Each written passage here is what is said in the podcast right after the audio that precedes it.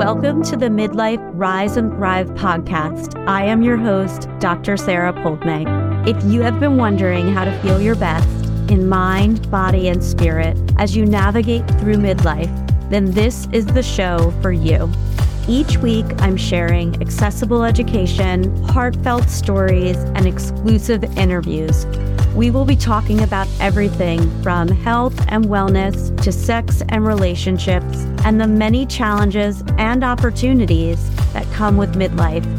It's time to take charge and live fully with intention as you write your next chapter. Let's get started.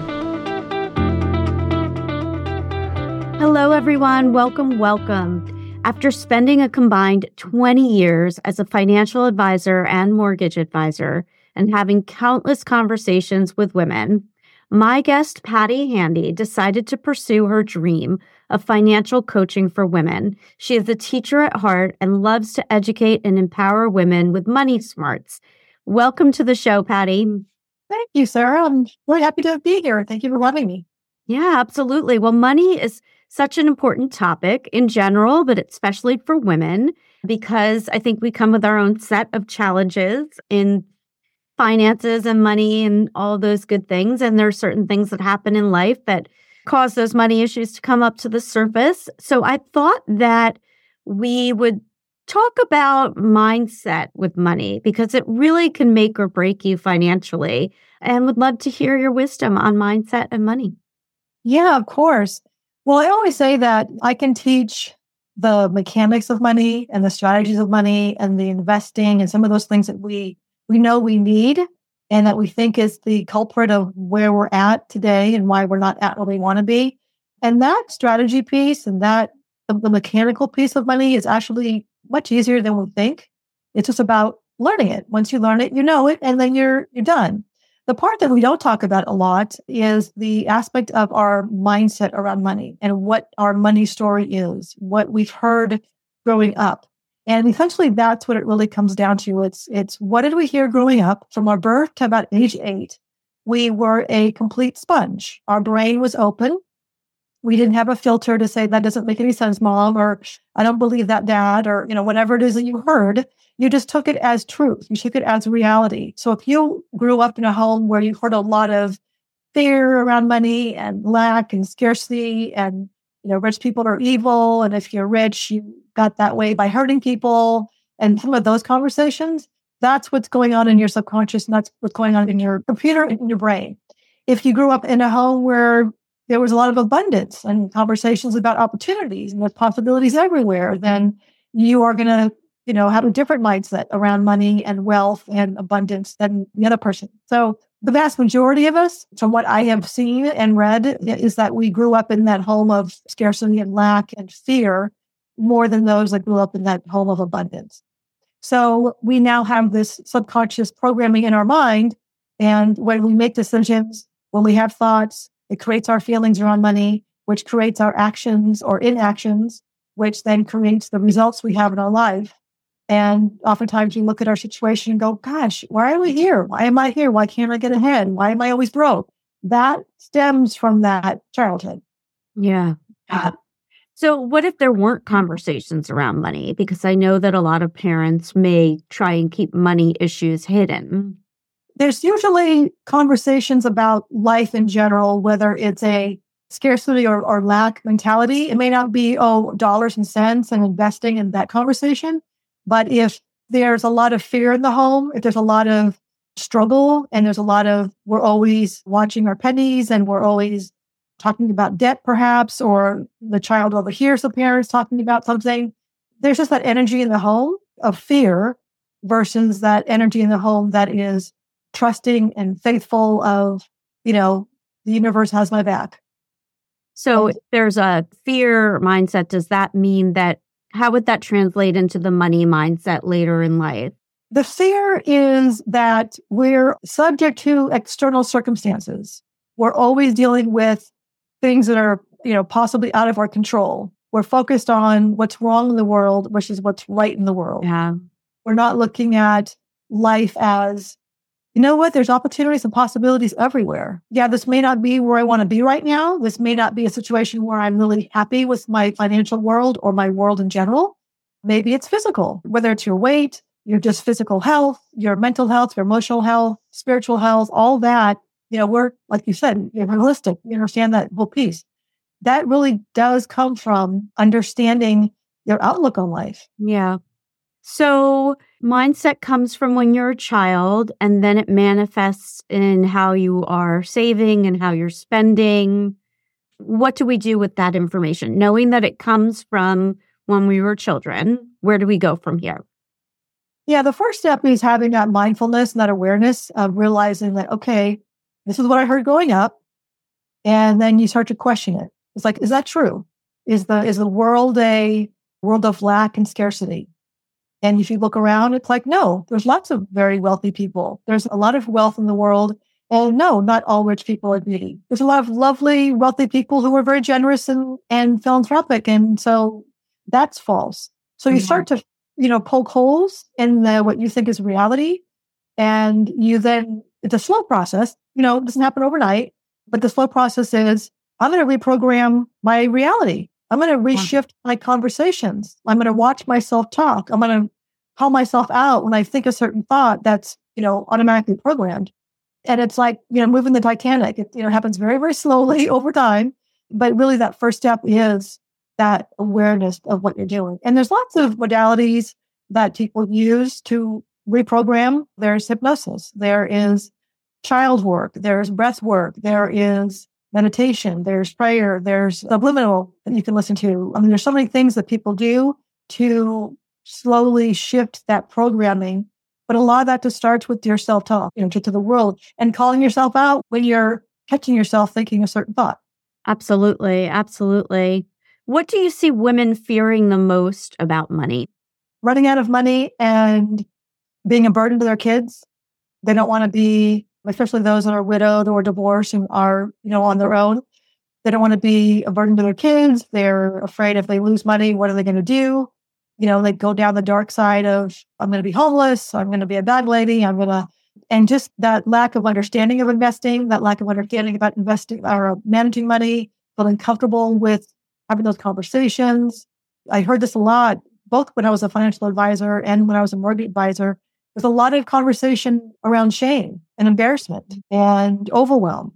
And they don't like talking about it because they are embarrassed. They should know, they say they should know more. And I'm like, well, you were never taught it. So why would you know it?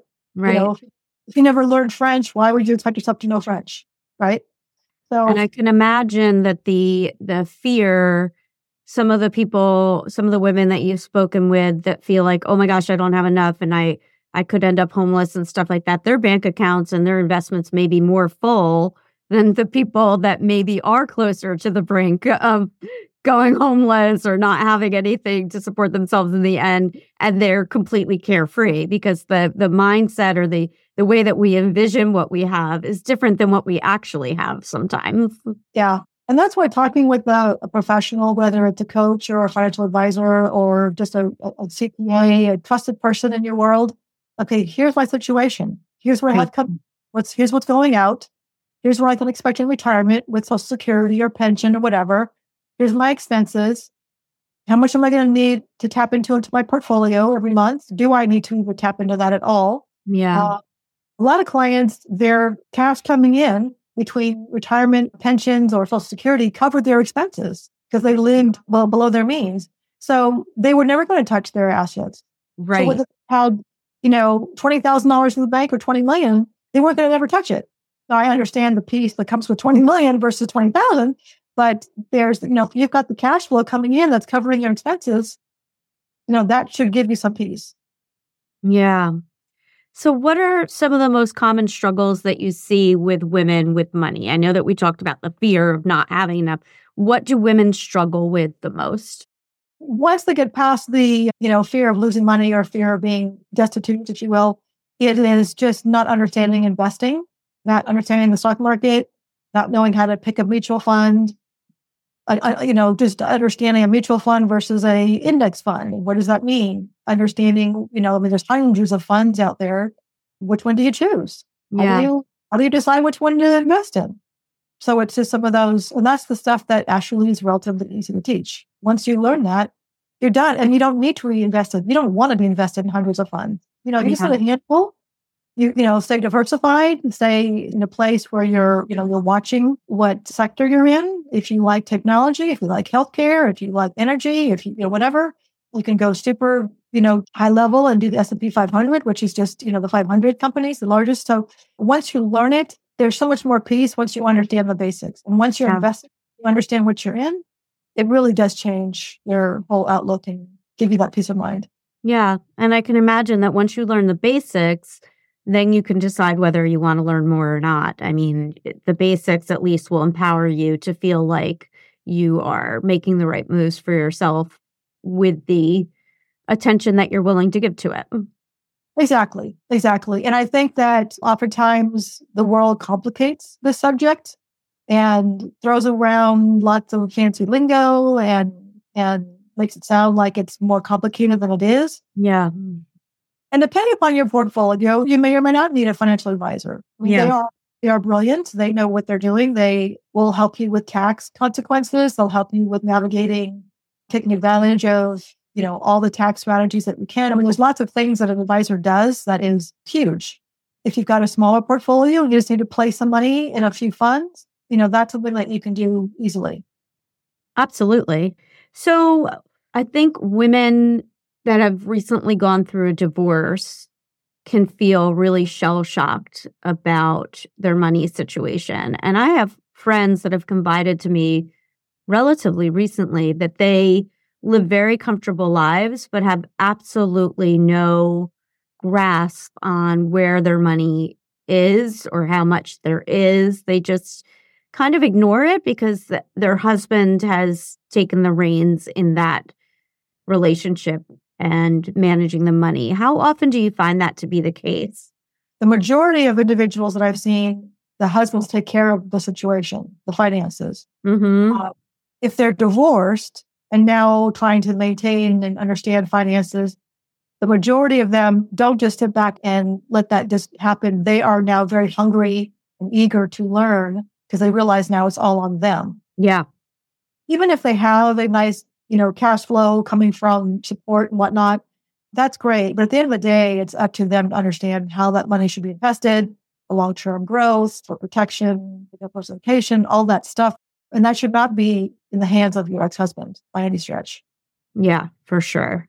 Yeah, I've been shocked sometimes when I find out how little involvement some people have in their financial health. But I think each person puts a different amount of weight onto how much time that's going to occupy in their lives or how invested they really are in that. They just feel comfortable and safe, and there's nothing wrong with that, but there are other options. And what about if women are in a marriage, they do not have any real knowledge of their financial situation, and the marriage is good or bad? What pieces of advice would you give to a woman about how to become more involved with the money? Because I can imagine that can be a difficult, tenuous type of conversation to have with your husband if you haven't had it before. The husband may feel threatened or what have you. So how do women approach the money conversation if they haven't had it in a long-term marriage?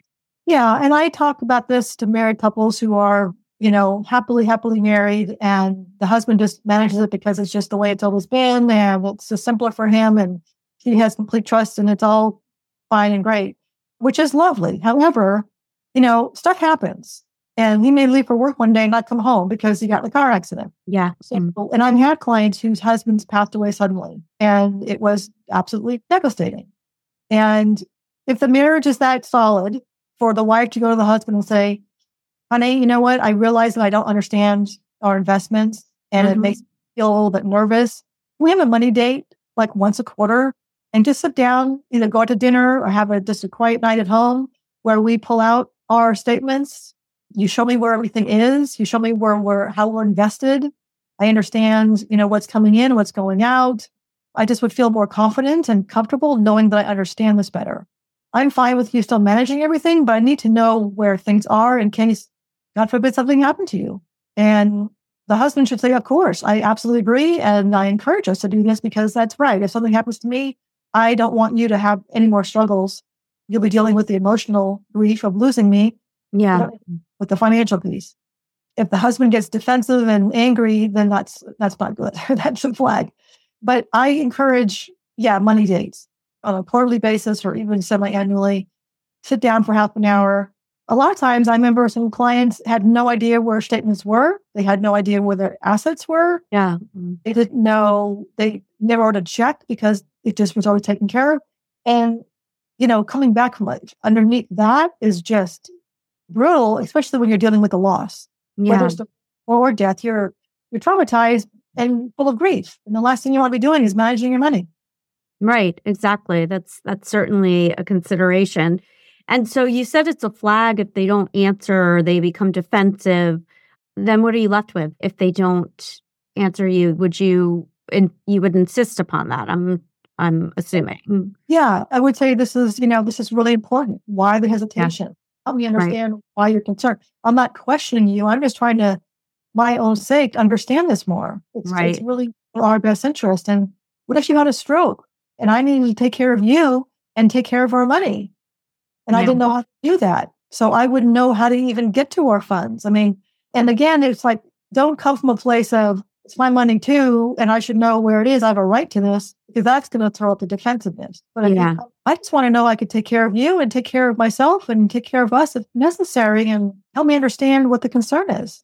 Absolutely. What about a woman that is basically just starting over, whether it be from divorce or a huge financial loss? Where would you tell a woman to start in starting to rebuild their financial health?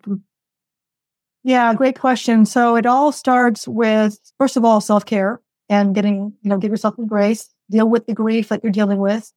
If you are still grieving and it's relatively new and you're still very vulnerable, try not to make any big financial decisions at that time, because nothing good comes out of a conversation when you're hurt and grieving and, dealing with that black cloud that you're going through. Yeah. I've been through before, so I know exactly what that feels like. So whatever you can do to postpone any big decisions, I would say to do that. Once you come out of that fog, sit down with yourself and look at everything. Look at your net worth. So that means listing out all of your assets, retirement assets, checking, savings, your home, what equity you have in your home, just what that looks like. And then look at cash flow. What do I have coming in, whether it's from support, whether it's from a job, whether it's from real estate, whatever it is. And then what's going out? How much do I have going out? And although it's a very simple, step to take, most people don't do that. They don't really have an understanding of what's coming in and what's going out. They just realize, I'm upside down every month, or, I'm fine. I've got more money than I need. If you've got more money than you need, that's great. And, where's that excess going? Is that going to an investment account? Are you putting that money to work? So it's really just getting a very good handle on the current circumstance. That's your first step. Right, because I would imagine there's more to look at besides just investing. Obviously, cash flow and the things that you've mentioned as far as assets. Is there anything else that we haven't mentioned that would be important to look at? You want to make sure that you take a look at your debt. If you carry any credit card debt, if you're carrying any student loans, if you're carrying any debt of any kind, I would take a look at insurance policies and make sure that those are updated with the proper beneficiaries. If you have a life insurance policy on yourself and you've got your husband as a beneficiary and you now divorced, you want to make sure that that gets changed. You want to have an estate plan put in place. That was one of the first things that I did. My son was 18 months old when I went through my divorce. And so I wanted to make sure that he was going to be very well taken care of. Yeah. And so I met with an estate planning attorney. I had a living trust done. And you don't have to have a big estate to do an estate plan. People have that misnomer that's, I've got to have, a lot of money or a big estate. No, you want to make sure that, your loved ones get what you want them to get. There's also the medical directive that's in there, power of attorney. There's so many pieces to an estate plan. So that also brings you peace of mind, knowing if, God forbid, something happened to you and you've got young kids that, your ex-husband may or may not have any say in whether to pull the plug or not. Some of those things sound a little bit morbid, but the reality is that you've got to make sure that your wishes are known. And that happens with an estate plan. So can you tell me a little bit about the difference between a financial coach and a financial advisor? Sure. So as a financial advisor, what I did was, I managed assets. I took in assets. Our firm took in assets. We managed it for them. So we actually held their money. Yep. As a coach, I never touched anyone's money. I don't advise on the fund. As an advisor, I would, we would, as a team, as a firm, we would advise on which funds to go into. We would do the Roth conversions if we needed to do. We would do all the strategies, tax loss harvesting. We would just do all the mechanical piece for them. And we just did it all. Mm-hmm. As a financial coach, I'm more of an educator.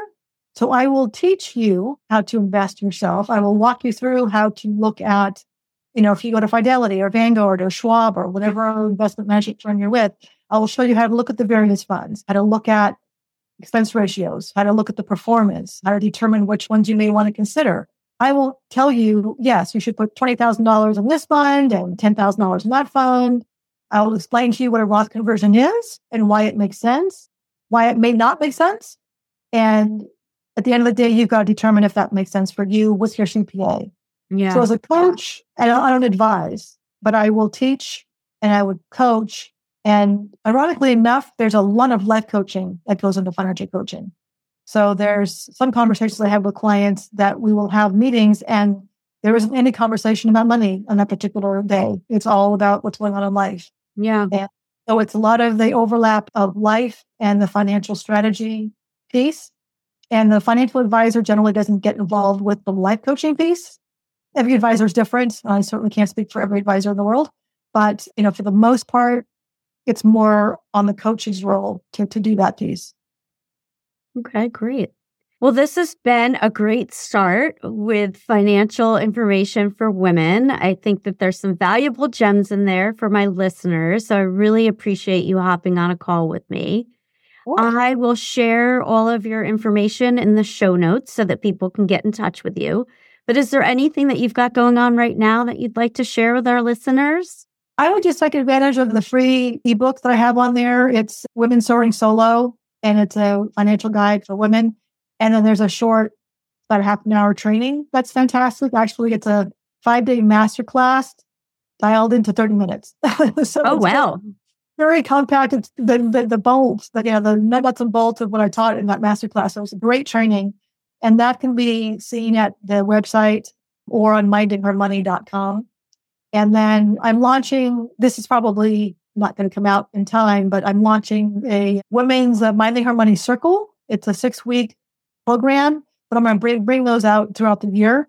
My first one starting next week, actually. So excited about that.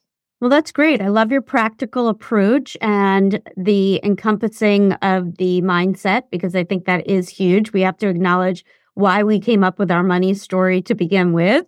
And we all see money so differently, but there are definitely consistent patterns that you see, I'm sure.